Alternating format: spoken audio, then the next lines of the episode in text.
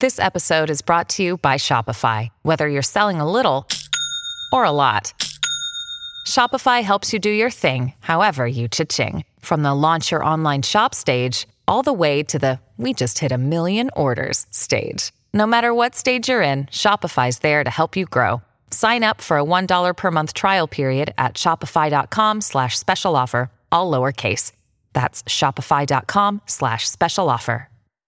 Hello, everybody. This is Marshall Poe. I'm the editor of the New Books Network. N B N listeners like to read books and buy them. So we thought we'd tell you that right now our friends at Princeton University Press are having a remarkable site-wide sale. You can get fifty percent off books, including ebooks and audiobooks, with the code fifty, F I F T Y, at checkout until May thirty-first. You can save some real money on Princeton University Press books. I encourage you to go there and check it out. Hello, everybody. This is Marshall Poe. I'm the editor-in-chief of the New Books Network, and I'd like to tell you about a terrific podcast called Time to Eat the Dogs.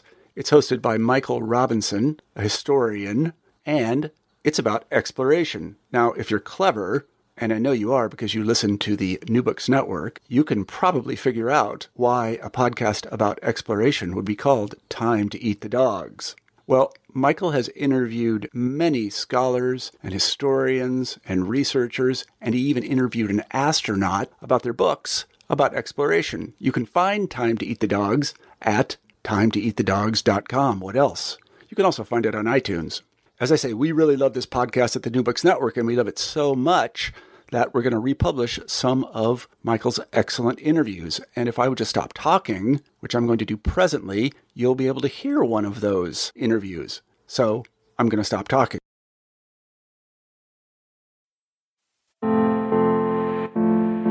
There are a lot of theories for why Charles Darwin waited so long, over twenty years, to publish Origin of Species after returning home from his voyage on H M S Beagle. Was he worried about religious or scientific criticism, or was he worried about something else?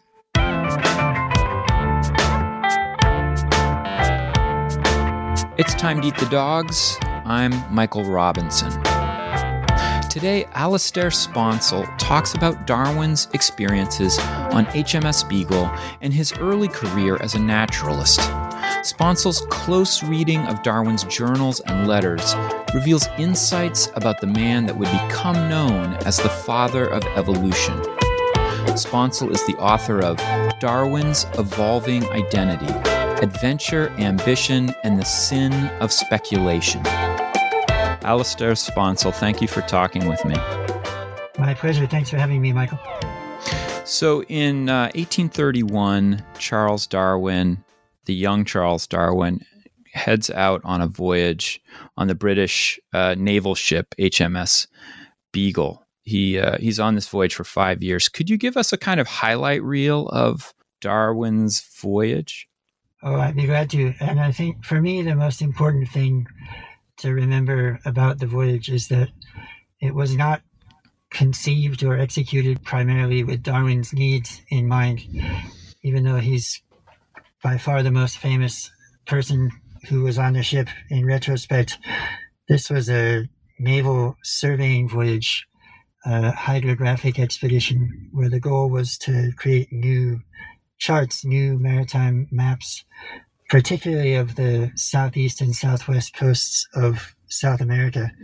So for me, it's important always to remember that Darwin was a passenger, a particular kind of passenger, but nevertheless a passenger on a ship that had some very specific objectives.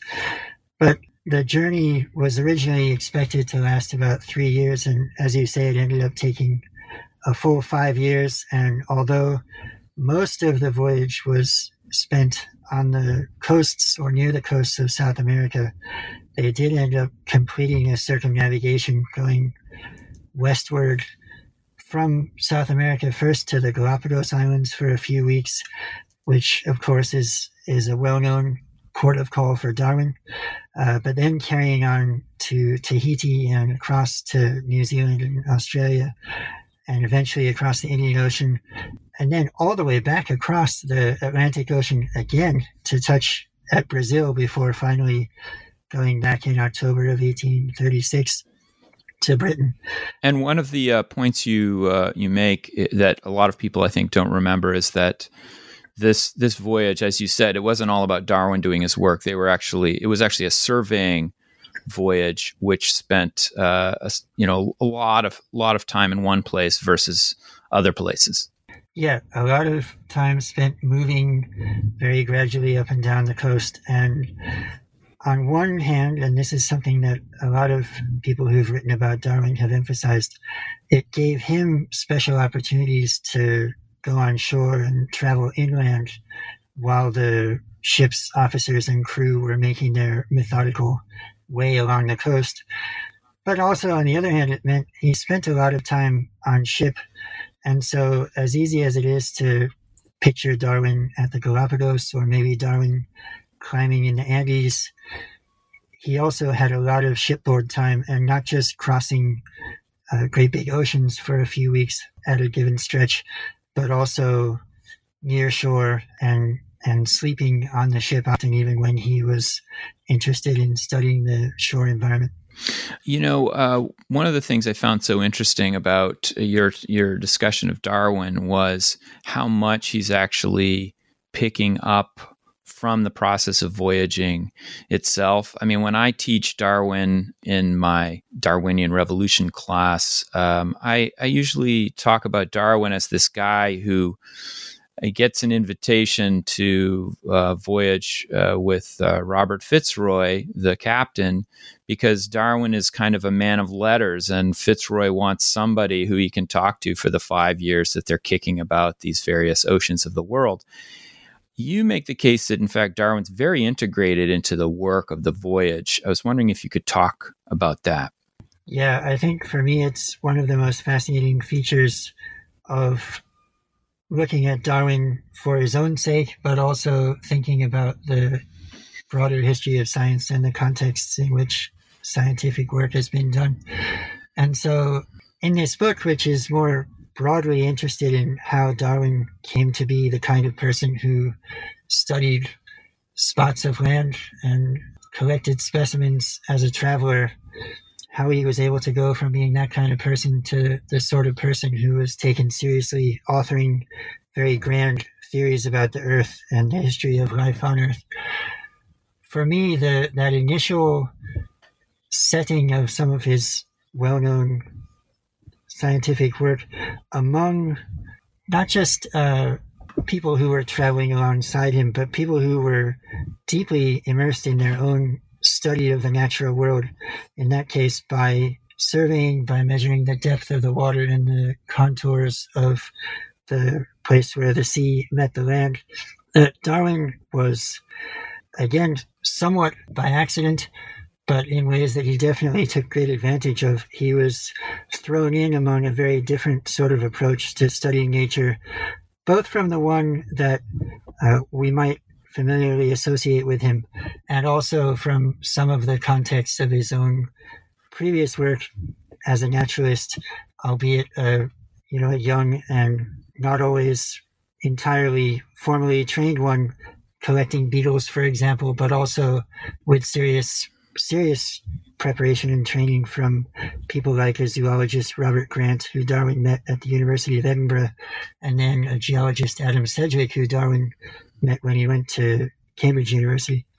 Yeah, you know, one of the things I found really interesting, and again, this goes to, let's say, my teaching knowledge of Darwin, is I often link his work in the Americas to the work of Alexander von Humboldt, because he's reading Humboldt, he takes Humboldt's personal narratives with him. He even talks about Humboldt in some of his diaries. And because we think of Humboldt as this guy who is so interested in connecting phenomena, you know, connecting plants and animals with their environments, that sort of thing, that it almost seems super easy to connect the dots with Darwin. And one of the things I found really interesting about your book is you said, well, yeah, he's important, but there's all of this kind of practice that you were actually just talking about um, that also makes him think about, think holistically about Um, how organisms um, interact or are situated in their environments. I was wondering if you could talk about that, especially the hydrographic work.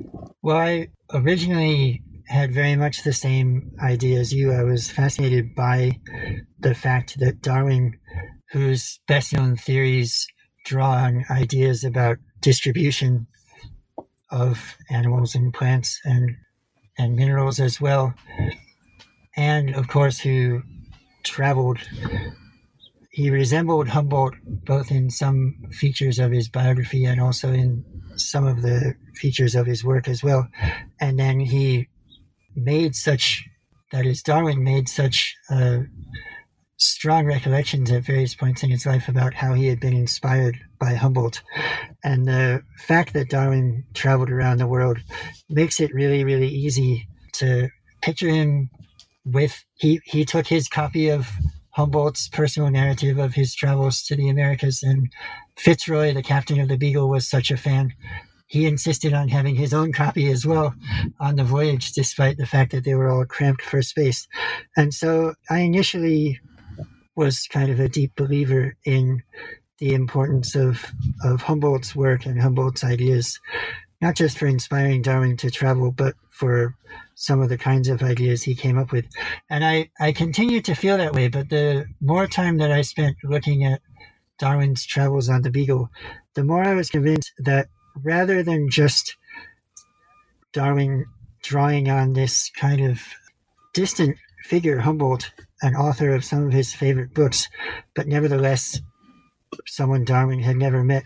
In addition to that, there was this real proximate influence of the hydrographic surveyors on the Beagle voyage. And it seemed to me that the way they went about measuring depth below sea level in creating their charts was very similar to the way Humboldt famously measured altitude with a barometer on some of his famous climbs.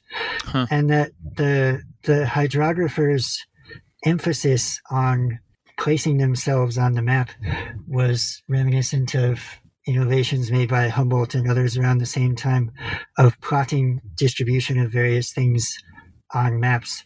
And and I think it goes even further than that, but generally speaking, it's, I think, a case that we have a set of surveyors who were fascinated by Humboldt themselves, who were doing something like a surveying uh, kind of science, and not to forget that Humboldt himself had been a type of surveyor, a mining engineer in Germany before traveling to the Americas. And so Darwin had both the kind of intellectual hero pushing him to attend to things like distribution and the particular place on Earth where he was finding specimens, but also he had this immediate context of people doing the kind of work that resembled the sorts of things Humboldt had argued for. Yeah.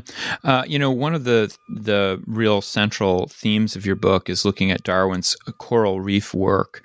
And you talk about how coral reefs themselves are a subject of great scientific and military interest in the nineteenth century. Could you say a few words about coral reefs? And then I'm going to ask you about Darwin's views of them. Yeah, so coral reefs, contrary to the way that we, I think many of us think of them today as fragile and, and threatening, or excuse me, as, as threatened by all kinds of things ranging from pollution to ocean acidification and more.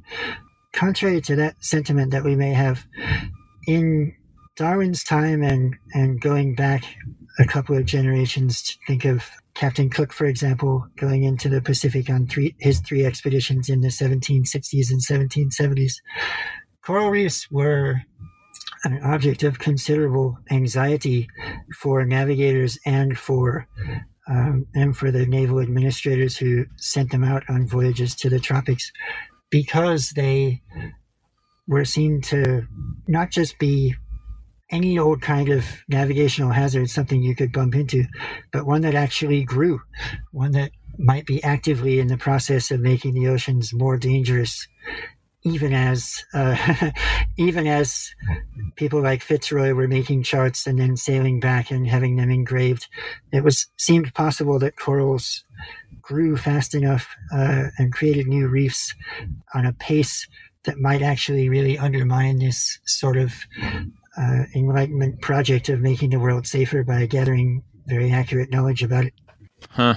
And uh, Darwin, for those people who um, think of Darwin as the father of evolutionary thought, a lot of them don't real, realize how important his choral work was to this project.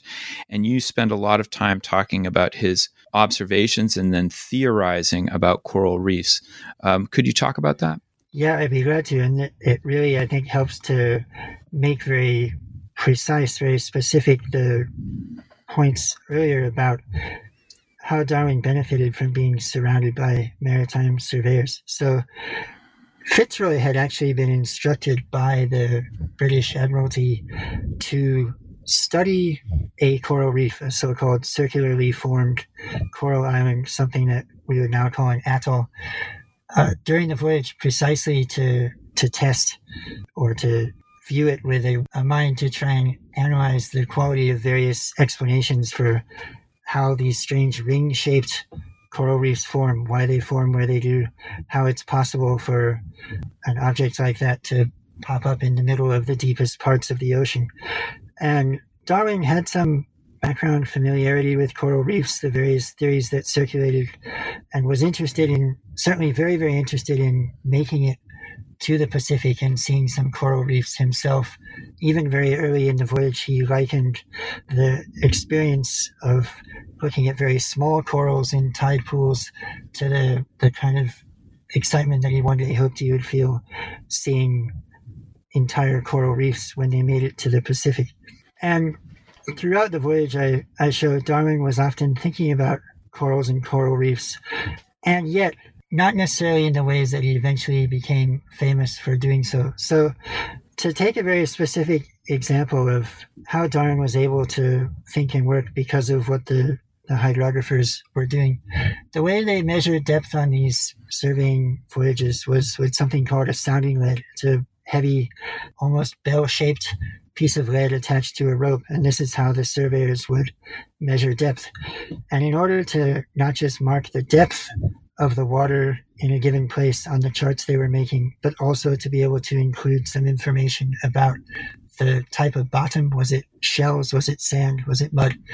They would pack some animal fat, some tallow, into the bottom of the sounding lead, and it would bring up an impression of the bottom. Well, early on in the voyage, Darwin found that what came up in the lead, the material that was brought up from the sea floor, was absolutely fascinating from the perspective of someone like him, someone who was really, really enthusiastic already about marine zoology, particularly marine invertebrates, uh-huh. and also in geology. So he started to pay a lot of attention to what the hydrographers were doing by looking at what came up with every casting of the sounding lead.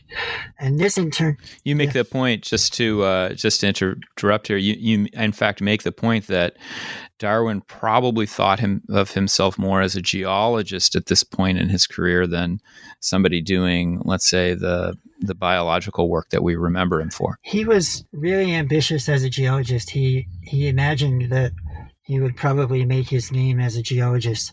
But he also, I think, especially early in the voyage, thought that with studying the sounding leads and the, the little organisms that came up, he had a very special opportunity to do a different kind of zoology. And the argument I make is that really what was distinctive about this kind of practice was that it led Darwin to synthesize his studies of zoology in ge- and geology in slightly unexpected ways. And one of the culminations of that was in coral reefs, which are, of course, simultaneously animal and and rock. They're, they're a big geological structure that's formed by the growth of organisms. And Darwin Darwin's geological and zoological interests were really... This kind of synthesis was fostered again by the work of the hydrographers. It's really familiar to those who do history of science that later in the nineteenth century and in the twentieth century, ecologists developed a way of studying uh, the interrelations between animals and plants and rocks by surveying particular plots of ground. And I think Darwin was led into thinking along these terms much earlier because the sounding lead indiscriminately sampled a little spot of the floor of the sea. And not only did it do that, but mm. to connect it back to Humboldt. The little assemblage of specimens that he would get from the sounding lead came built in with geographical data, you know, the latitude and longitude, right, and the, the altitude, in this case, below sea level, because yeah. every one of those casts made by the surveyors was done in the in the view of plotting things on charts. Huh. Yeah, that's really, really interesting. And when Darwin gets back uh, from the voyage, he is quite ambitious about putting these uh, observations together in papers, but not just any papers. It sounds to me from your writing that he wants to be, the- you know, developing new dramatic theories in the course of writing these papers. Um, and he puts forward a coral reef paper in eighteen thirty-seven, which you say is really critical. Uh, in fact, you write, um, Darwin's coral reef paper was a work of stunning ambition that deserves to be remembered as one of the most provocative performances of his career. That's quite a statement for the guy who wrote Origin of Species. That's right. Um, but that paper was, among other things, it was the first place where Darwin publicly indicated that he thought he would have something to say about the origin of species. So you have to imagine the scene. This is still a rather young man, just returned from five years of traveling around the world. Unbeknownst to many, during that voyage, he had come up with an entirely new explanation for how coral reefs form. And without trying to go into too much detail about it, he had the idea that atolls, as we were mentioning before, and also barrier reefs were formed when corals grew up atop a subsiding foundation, whether it was a continent or a volcanic island that was sinking. And when he returned back from the voyage, Darwin became very close with a geologist, Charles Lyell, who had already made a name for himself publishing some fairly provocative books arguing about the gradual rate of change of geological phenomena, and arguing also about the relations between changes in living things and changes in things like climate and the landscape as well. And so Lyell was extremely keen to have Darwin make some of these theoretical ideas from the Beagle voyage ring out with resonance for Lyell's larger uh, ambitious program of geological theory. And it was in that relationship between Lyell and Darwin that Darwin presented this this eighteen thirty-seven paper. And he argued that he, Darwin, had come up with a new explanation for how coral reefs are formed. But this, in turn, would lead geologists and zoologists to a new understanding about massive movements in different segments of the Earth's crust. It would lead to new insights into the internal nature of the Earth itself, and then just to top it off, it would also uh, shed light on the origin of species. So it really was a spectacular paper. And yet there's this huge gap of time uh, between this early work where he's uh, really out in front as a theorist, and then the Origin of Species, which is published in eighteen fifty-nine. And this is talked about a lot in the history of science community as this period of time where Darwin isn't publishing this thing that everyone, well, that his close friends know he's working on about evolution. And uh, most people kind of put the reason as being that he is concerned with the uh, way that evolution is going to go over among um, not just the religious community, but among his scientific peers.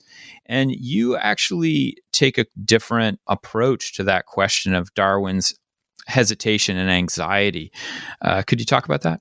Yeah, it's one of the things that I, I did not set out to write about at all when I was originally working on Darwin in the context of, of exploration and voyaging.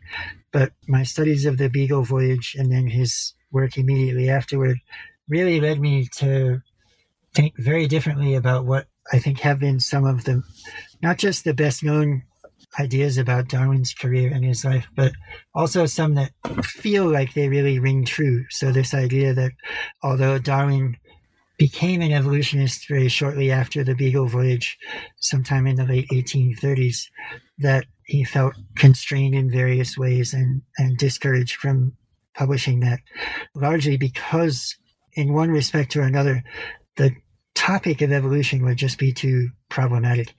And I ended up feeling that there was a strong connection between what you had just uh, brought up, which was Darwin's very ambitious, very provocative early theorizing as a geologist after the voyage, and then this this striking reticence to become publicly known as a theorist of evolution.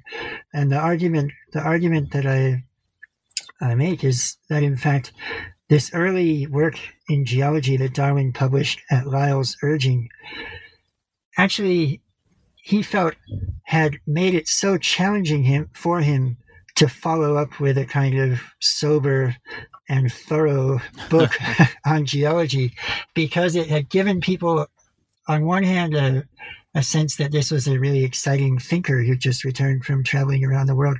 But on the other hand, the question of whether he was someone who was a little over prone to speculating, to theorizing, um, a little over eager to offer these very ambitious statements. And so it turns out, I think, rather than the private work on species that Darwin was doing all along in these exact same years being something that made him very nervous and made him gradually feel rather ill and rather discouraged, that actually it was the public pressure he felt to live up to the early reputation theorizing on geology that basically served him as a kind of negative object lesson for what to do with his species theory. So, yeah, I get the impression from uh, from your writing that it's actually the evolution stuff that's his like little break from the stress. I mean, it's like him watching a Netflix film or something, playing around with ideas um, about evolution. I, and I realize that it might seem not just counterintuitive, but kind of absurd to think that Darwin might have been absolutely agonizing over people's thoughts about whether he was a responsible theorist of coral reef formation on the one hand, and then on the other hand, uh, kind of thrilling at his private work on species. But I really think that the documentary record, his notes and journals and some of his letters, really reflect this. He would write about the crushing pressure he felt to live up to that expectations that he had set for himself with his early geological papers. But then he would describe frittering away his time, not writing his geological book as promised, but instead gathering notes about the origin of species. And it's it's uh, kind of a eureka moment for me to to suddenly think that, wow, he was really... It seems like the, the correlation that looks like it exists in the record between Darwin working on species privately and also feeling kind of ill, feeling demoralized, is perhaps not because the idea of studying evolution was so sickening to him, but because it was the very thing he did as a kind of diversion, a kind of relief yeah. from the pressures when it was just insurmountable to think of actually producing this big geological book that he, he had promised people he would write. Yeah, reading your book was a bit of a eureka moment for me too, because um, I read Origin in grad school, and um, I was always kind of wondering at these later chapters in Origin of Species, things like there's this big chapter, Difficulties of the Theory, uh, where Darwin is talking about why his own theory has problems, uh, and then trying to m- move through the problems, or uh, the imperfection of the geological record. It's like he's constantly trying to back up what he knows are the weaknesses in his own theory. And I always thought it was just, he's well, he's just a really careful guy. But yeah, but reading, I guess, about your your description of his early experience, it it totally makes sense. Well, that was one of the things that ended up really profoundly shaping how my book ended up coming out, was I never really intended to write too much about the origin uh, or about the later part of Darwin's career in a book that was initially very much about his his work as a geologist. But just as you say, rereading The Origin of Species with the perspective I had basically from studying Darwin as though he was not eventually going to become this person who wrote this this book that came out in yeah. eighteen fifty-nine, it just ended up uh, casting some of those things in such a different light for me. And the origin has been described uh, by some readers as one long argument, but in another way, it is also kind of one long apology for not being for not being even longer uh, or for not being even more thorough. And it's, it's true. It's easy to forget that even though the book is almost five hundred pages long, it's a very, very truncated, very abbreviated version of what Darwin took himself to be working on. So in the end, as many listeners will know, Darwin was kind of prompted by another naturalist, Alfred Russel Wallace, writing to him with a similar theory to natural selection. And Darwin ended up, in a sense, having to do exactly what he had been trying to avoid doing all along, which is yeah. push out something that to him felt like a very hasty and a very premature statement of his theory. And so I think it helps to explain why Darwin spends really the first several pages of The Origin apologizing for being seemingly hasty to publish something that he had actually been working on for more than twenty years. Yeah.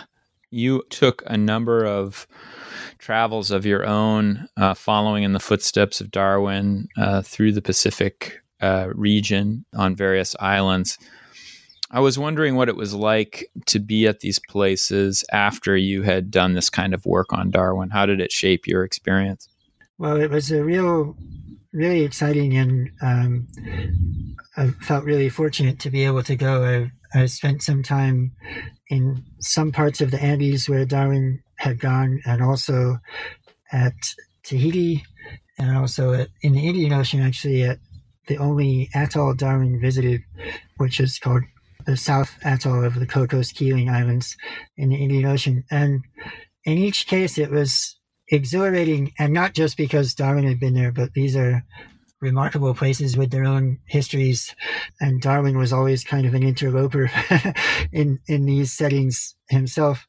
But it also did really shed light for me in a number of ways, and I have some pictures, some photos that I took that I, I used to illustrate the book that point to these in a couple of respects. But it was not the case that I had sort of a single method in mind of trying to precisely retrace Darwin's steps in this point or that point, but I often had specific questions that were born from reading his notes or reading his publications or specific objectives. So at Tahiti, for example, I, I have an argument in the book which is very contrary to what Darwin wrote late in his life in his autobiography about the importance of Tahiti in particular for the origin of his coral reef theory, and of a not just that, but a particular view from Tahiti across to another island. And it was really interesting to try to try to recapture that view that Darwin had written in his private notes in eighteen thirty-five was so important to him, but which kind of fell out eventually in the in the published record of the voyage. Yeah. Alistair Sponsel, thank you so much for talking with me. Oh, it's been a pleasure. Thanks, Michael. That's it for today. The music was composed by Zabrat. Make sure you check out the Time to Eat the Dogs website for podcast links and other exploration-related stuff. And if you get the chance, please take a minute to rate and review the show wherever you get your podcasts. It really helps make the show visible to new listeners.